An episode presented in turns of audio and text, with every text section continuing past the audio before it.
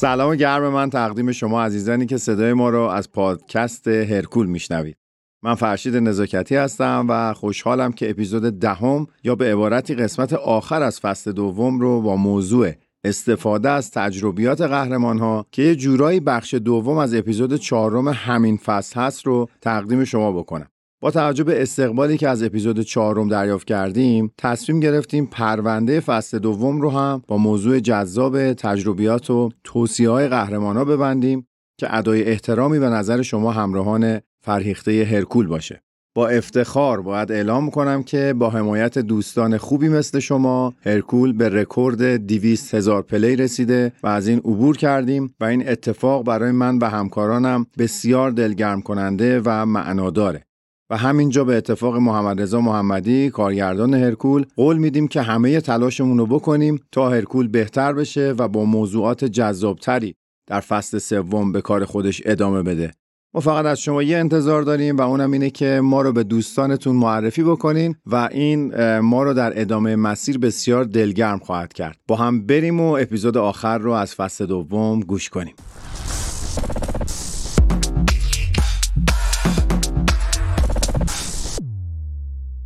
خب می‌خوام با کریس بامستد شروع بکنم ستاره درخشان دنیای حرفه‌ای رشته فیزیک کلاسیک جهان که با 27 سال سن تا امروز سه دوره قهرمان مستر المپیا شده و به واسطه تیپ، استایل و سن نسبتا پایینی که داره هواداران دو آتیشه زیادی رو به دست آورده. این قهرمان کانادایی ترکیب منحصر به فردی از قد، وزن، زیبایی، حجم عضلانی و تقریبا می‌تونم بگم تمام فاکتورهای مورد نیاز برای قهرمان شدن رو داره و با اتکا به همین موارد حرفهایی رو که امسال اومده زده برای شنونده خیلی جذاب بوده.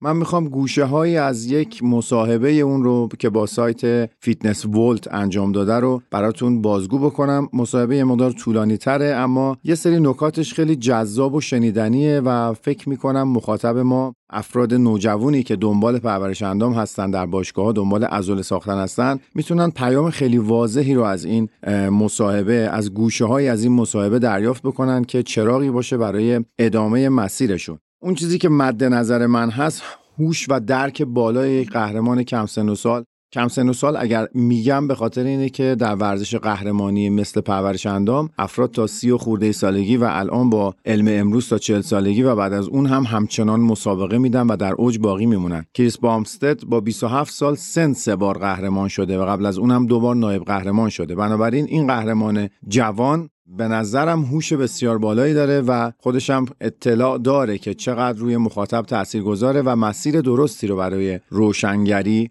انتخاب کرده. بامستد در گفتگویی که با Fitness Volt داشته به صورت غیر مستقیم به دوز مصرفی دارو که اینجا به طور اخص منظورم خود استرویدا هستن اشاره کرده که خیلی ها به نظرم بعد از اینکه اینو بشنون احتمالا شگفت زده میشن. بعضی هم احتمالا به صحت اطلاعات مشکوک میشن. و الان براتون میگم چرا بعضی ها مشکوک میشن. توی پرورش اندام حرفه‌ای میلی گرم مصرف استروید در هفته به طور میانگیر مثلا بین 1000 تا 2000 میلی گرم در هفته است که البته داخل پرانتز این رو هم اضافه بکنم. این آمار معمولا از برنامه هایی که مربیا برای شاگرداشون تنظیم می‌کنن در میاد. یعنی در عمل ممکنه شما با دوزهای بالاتر و این قول رو میدم که کمتر نیست. با دوزهای بالاتر از این هم ممکنه مواجه بشین ولی برای احتیاط من میگم 1000 الی 2000 میلی گرم مصرف رایج استروید در طول هفته در پرورش اندامکاران حرفه‌ای مسابقه‌ای. حالا کریس بامستد در مصاحبهش گفته با اینکه از حرف زدن در مورد دارو تنفر دارم چون نمی‌خوام مردم از اون الگو بردارن و برن دقیقا همین کار انجام بدن. اما ناچارم که اعلام بکنم من در دوز مصرفیم در اکثر اوقات یک سال چیزی حدود 200 میلی گرم در طول هفته است و سالی یک بار هم به طور کامل مصرف دارو رو قطع می‌کنم تا به بدنم. استراحت بدم. کریس گفته اگه سالم بمونم احتمالا دوز رو در اوج فصل حجم یعنی زمانی که تلاش هست برای اینکه وزن عضلانی جدید اضافه بشه به 500 میلی گرم در هفته هم میرسونم. به نظر من یعنی به نظر کریس اگر سلامتی نداشته باشید عملا هیچی ندارید. اینجاست که میگم این ورزشکار باهوش و روشنگر داره عمل می‌کنه. حالا متوجه شدین چرا گفتم بعضیا ممکنه مشکوک بشن؟ جایی که مصرف رایج در کشور خودمون حدود هزار الی دو هزار میلی گرم استروید در طول یک هفته است نفر اول فیزیک که جهان گفته دوز مصرفی من نزدیک فقط 200 میلی گرم در هفته است و در اوجش شاید به 500 میلی گرم برسه و این اختلاف رو خیلی ها دلیل درست نبودن ادعای بامستد ممکنه مطرح بکنن در حالی که راست و دروغ بودن شما هیچ وقت نمی‌تونیم مشخص بکنیم و هیچ کس اصلا نمی‌تونه در این مورد نظر بده. فقط می‌تونیم ازش ایده برداریم. با این مقدمه که درباره کریس بهتون گفتم الان اجازه می‌خوام بخشی جذابی از توصیهش به ورزشکاران پرورش اندام رو نقل کنم که به نظرم خیلی قابل تحمله. بامستد میگه تاکید اول رو روی حفظ سلامتی قرار بدین آزمایش خون بدین و یک پزشکی رو پیدا کنید که شما رو در مورد مصرف دارو برای مصرف مؤثرتر و درستتر کمک کنه و مطمئن بشه که شما کار ببخشید. احمقانه ای انجام نمیدین. این عین جمله که در مقاله استفاده شده بود. به عنوان یک پرورش اندامکار قبل از هر کاری باید به اصول عمل کنید. یعنی قبل از اینکه سراغ مکمل و دارو برید مطمئن بشین که تمرین و تغذیتون در حد ایدئالش داره. انجام و رعایت میشه. این حرفای بامستد خیلی شبیه یه وصیت‌نامه است تو ذهن من. منظورم این نیست که اون داره به مرگ نزدیک میشه. نه اصلا همچین برداشتی نکنید. می‌خوام بگم به عنوان یک قهرمان خوشنام داره از جایگاه خودش روشنگری ارزشمندی رو برای مخاطب این ورزش انجام میده و خیلی دوست دارم که این بخش رو با یه جمله طلایی دیگه از خودش تموم کنم که گفته اگه می‌خواید دارو مصرف کنید تا آخرین دقیقه ممکن مقاومت و صبر بکنید. چون دارو زدن روی باروری، روی رابطه جنسی، روی میل جنسی، هورمون‌های بدن، پوست و یک عالمه معلفه دیگه تأثیر منفی ماندگار می‌ذاره.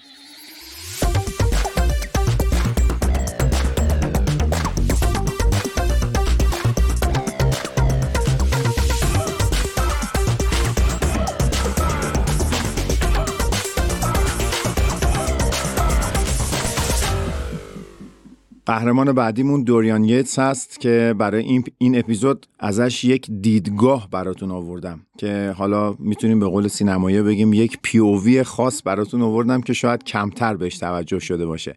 معمولا وقتی از قهرمان ها حرف می‌زنیم فقط دستاورداشون به چشم میان و همه شاید دنبال این باشن که چه تمرینی انجام داده چه تمرینی انجام میده چه مدل رژیم غذایی رو رعایت می‌کنه و چه مکمل هایی رو داره در دوران قهرمانیش استفاده می‌کنه. تا از اونها الگو برداری بشه که البته لزوما هم اتفاق بدی نیست. اما یه بخشای دیگه هم از زندگی قهرمان ها وجود داره که اگر واقع گرایانه بهش نگاه بکنیم با اون بخشاست که پازل شناخت ما از قهرمان ها کامل میشه.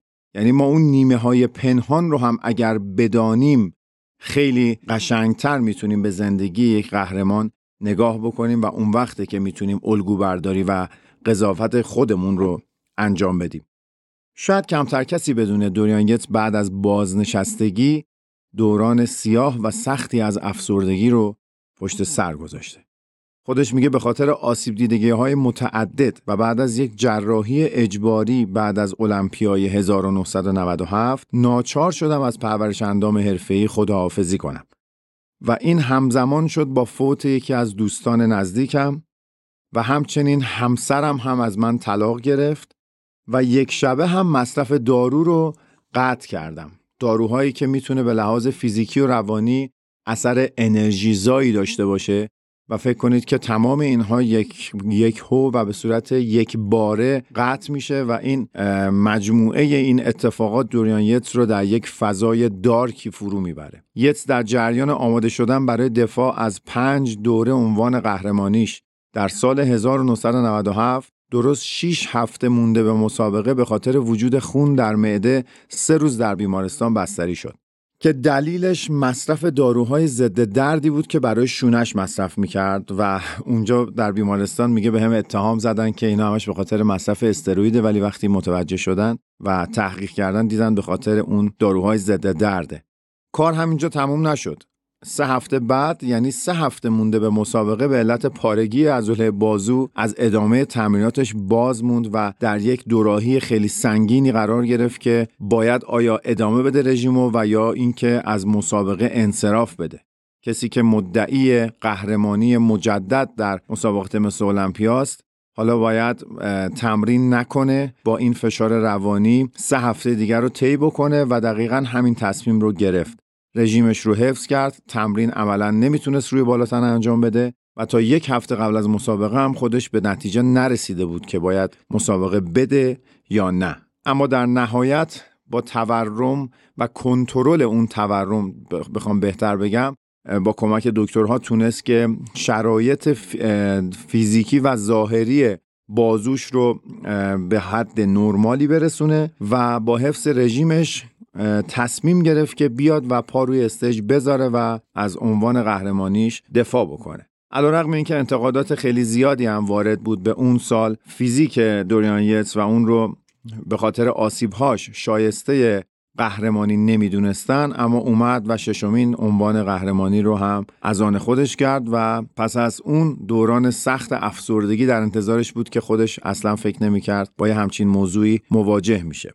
طبق گفته خودش سالهای 98 99 و 2000 براش سختترین سالهای زندگیش بوده و به شدت با چالش و مواجه بوده برای اینکه فقط زندگیش رو ادامه بده و نکته جالب این که خودش رو وادار کرد که به باشگاه بره و شروع کنه به کارهایی که قبلا انجام می‌داده. چون کار دیگه از دستش بر نمی اومده و اذعان می‌کنه که همین باشگاه رفتن به صورت مداوم آروم آروم حالش رو بهتر کرد. و باعث شد که حالا دوریان یتسی که هیچ وقت در باشگاه با کسی صحبت نمی‌کرد شروع کرد به معاشرت کردن با دیگران و به مرور طی چند سال تونست که به شرایط نرمال خودش برگرده.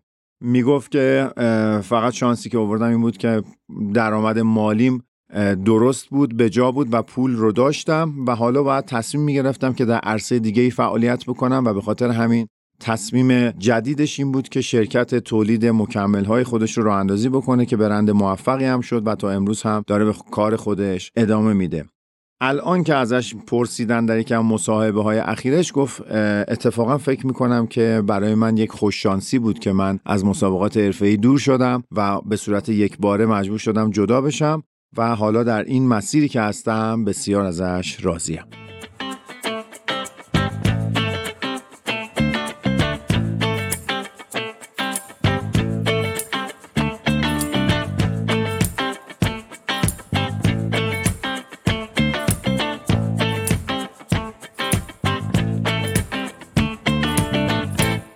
قهرمان محبوب و موفق مستر المپیا که هنوزم طرفدارای خاص خودش رو داره منظورم جی کاتلره جوان موبور و چشم رنگی پرورش اندام که در کشور خودمون هم هوادار کم نداره.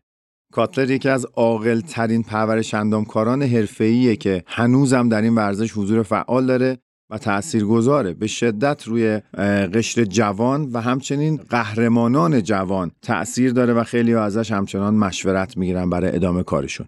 جکالتر با ممارست زیادش اونقدر در مستر المپیا رقابت و تلاش رو ادامه داد تا در نهایت از زیر سایه قهرمان پرآوازه جهان یعنی رونی کلمن بیرون اومد و در آخرین مسابقه که کلمن حضور داشت اون رو شکست داد و در هم کوبید. و مدتی بعدش هم خودش از مسابقات خدافزی کرد. جکالتر میگه شاید بعضی از استثناها رو ببینیم. در این ورزش که بعد از چل سالگی هم به المپیا میان و مسابقه میدن رو موفق میشن که من فکر می‌کنم غیر مستقیم داره اشاره می‌کنه به بازگشتی که کوین لورون داشت و داره میگه اونا ژنتیکش رو دارن. اونا ژنتیک بهتری نسبت به من دارن. اما من الان دنبال اینم که طول عمر بیشتری داشته باشم و با سلامتی کامل زندگیم رو ادامه بدم و به خاطر همینه که بعد از به دست آوردن عناوینی که مد نظرم بود دیگه قبل از چل سالگی یا همون حدود خداحافظی کردم و سراغ زندگی عادی خودم رفتم.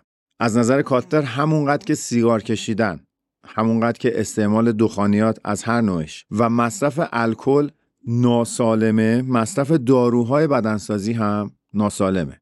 او معتقد تا یه جایی پرورش اندام سالم به حساب میاد. اما وقتی که در المپیا ورزشکار دوازده ساعت حداقل از آب خوردن امتناع می‌کنه و داروهای مدر هم در کنارش استفاده می‌کنه مسلما این کار کار سالمی نیست و برای کلیه ها و کل ارگان های بدن می‌تونه بسیار مضر باشه. اما آدم ها چون می‌خوان قبل از مرگ لذت و دستاوردهای زیادی رو تجربه کنن و نمی‌دونن چه روزی از این جهان میرن تن به خطراتی میدن و این انتخاب هر فرده که چجوری زندگی بکنه و در زندگیش تا کجا مرزهای در واقع بی احتیاطی یا احتیاط رو ازش عبور بکنه یا اینکه نه پشت یه خطی بیسته. کاتلر بعد از بازنشستگی هنوز رژیم سفت و سختی رو رعایت می‌کنه و بدنش رو در آمادگی چشمگیری حفظ کرده. و از اینکه در طول سالهای ورزش حرفه‌ای آسیب ندیده خیلی خوشحاله و دلیلش رو هم تمرینات با حجم زیاد می‌دونه و دوری کردن از وزنه فوق سنگین. یعنی تلاش نکرده هیچ وقت در باشگاه با رکوردهایی که می‌زنه کسی رو تحت تاثیر قرار بده. نکته اصلی که می‌خوام از جی کالتر در این اپیزود مطرح کنم توصیهش به ورزشکاران جوانه. جی میگه که با استفاده از مطالبی که در اینترنت هست در خصوص داروها، پروفایل داروها، تبلیغات داروها شما نباید با این برنامه ها و بدون مشورت پزشک کاری رو انجام بدین. چون از نظر کاتلر پیشرفتن با برنامه های دارویی و مقالات دارویی که در اینترنت هست یه جور خودکشی به حساب میاد. اگه یادتون باشه کریس بامستد هم به سلامتی و اهمیت مشورت با پزشک اشاره کرد و حالا از کاتلر هم نکته آوردم که تحت نظر پزشک باشید. اگه خاطرتون باشه اپیزود هشتم از فصل اول هرکول هم فخری مبارک در مورد چکاپ های پزشکی سالیانه تاکید زیادی داشت که اون هم یک پرورش اندامکار حرفه‌ای دیگه است و مربی بسیار صاحب نامی در عرصه حرفه‌ای اینها همه دارن به لزوم زیر نظر بودن ورزشکار مسابقه ای توسط یک پزشک اشاره می‌کنن اما می‌خوام یه نکته رو من اضافه بکنم و اونم اینه که همه قهرمان ها میگن زیر نظر پزشک باشید چکاپ بکنید. این پزشکی که داره ازش صحبت میشه اون افرادی نیستن که الزاما دکترای یک رشته مثل تربیت بدنی رو دارن. موضوع داشتن مدرک دکترا نیست. باید پزشکی باشه که به سلامت فیزیکی شما مسلط باشه و علم به این داشته باشه که شما چه موقعی در شرایط خطرناک هستین چه موقعی باید دارو رو قطع بکنین چه موقعی باید دوزها رو دستکاری بکنین و این تنها با چکاب های مداومه که امکان پذیر میشه. پس یادتون باشه پزشک با کسی که دکترای یک رشته رو داره خیلی فرق می‌کنه.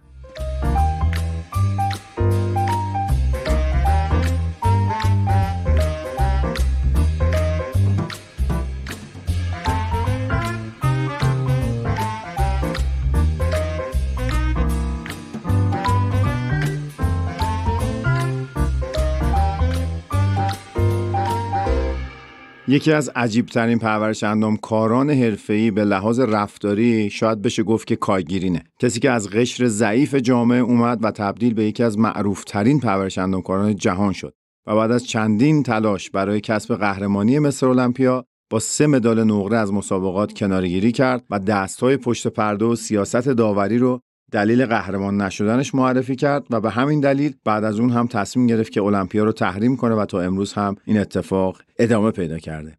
این عجوبه سیاه‌پوست پرورش اندام جهان اعتقادات شخصی و تمرینی خاص خودش رو داره. مثلا تمرین ساعد رو میاد قبل از جلو بازو انجام میده و این چیزیه که اصلا عرف نیست. خواستم این مثال رو بزنم که متوجه بشین آدم اصطلاحا آوانگاردیه. وقتی ازش خواستن بهترین حرکات تمرینی برای عضلات پشت بازو و جلو بازو رو معرفی کنه در پاسخ گفته که چه کسی می‌تونه بگه یک حرکت تمرینی با ارزشتر یا سازنده تر از حرکت دیگه ایه. گیرین اعتقاد داره هر حرکت تمرینی که ما به عنوان یک پرورش کار انجام میدیم نقش خودش رو در توسعه عضلانی ایفا می‌کنه و برای کسی که سالها سابقه تمرین داره و شاید هزاران جلسه تمرینی مختلف رو پشت سر گذاشته تقریبا غیر ممکنه که بگیم کدوم حرکت بهترین نتیجه رو به بار آورده. حرفی که کایگیری می‌زنه خیلی منطقی به نظر میاد چون تنوع حرکتی زیاده و اندازهگیری تأثیر هر حرکت کار سختی به حساب میاد. کایگیری میگه اگه بدن رو یک شاهکار هنری در نظر بگیریم اون وقت هر حرکت قلمو روی بوم اثر خودش رو داره. به نظرم تعبیر بسیار جالبی انجام داده و با این تفاسیر نمیشه به هیچ حرکتی برچسب بی ارزش یا برچسب بهترین رو زد. اینم آخرین نکته بود که تقدیم شما کردم. امیدوارم که نکات این اپیزود براتون کارساز باشه. بیشتر حالت یک الهام بخشی داشت این اپیزود و فکر کردم اگر ما یه بخشی رو جدا از تمرینات الزاما داشته باشیم برای شما جذابتر باشه. امیدوارم که این اپیزود نظر شما رو جلب کرده باشه. تمام تلاش ما در فصل دوم هم این بود که یک تنوعی اضافه بکنیم. چند اپیزود گفتگو محور داشتیم. لطفا برای ما در Castbox کامنت بکنین نظر خودتون رو با ما در ارتباط باشین. ما هر آنچه که شما کامنت می‌کنید رو با علاقه مطالعه می‌کنیم و از اونها حتما ایده برمیداریم.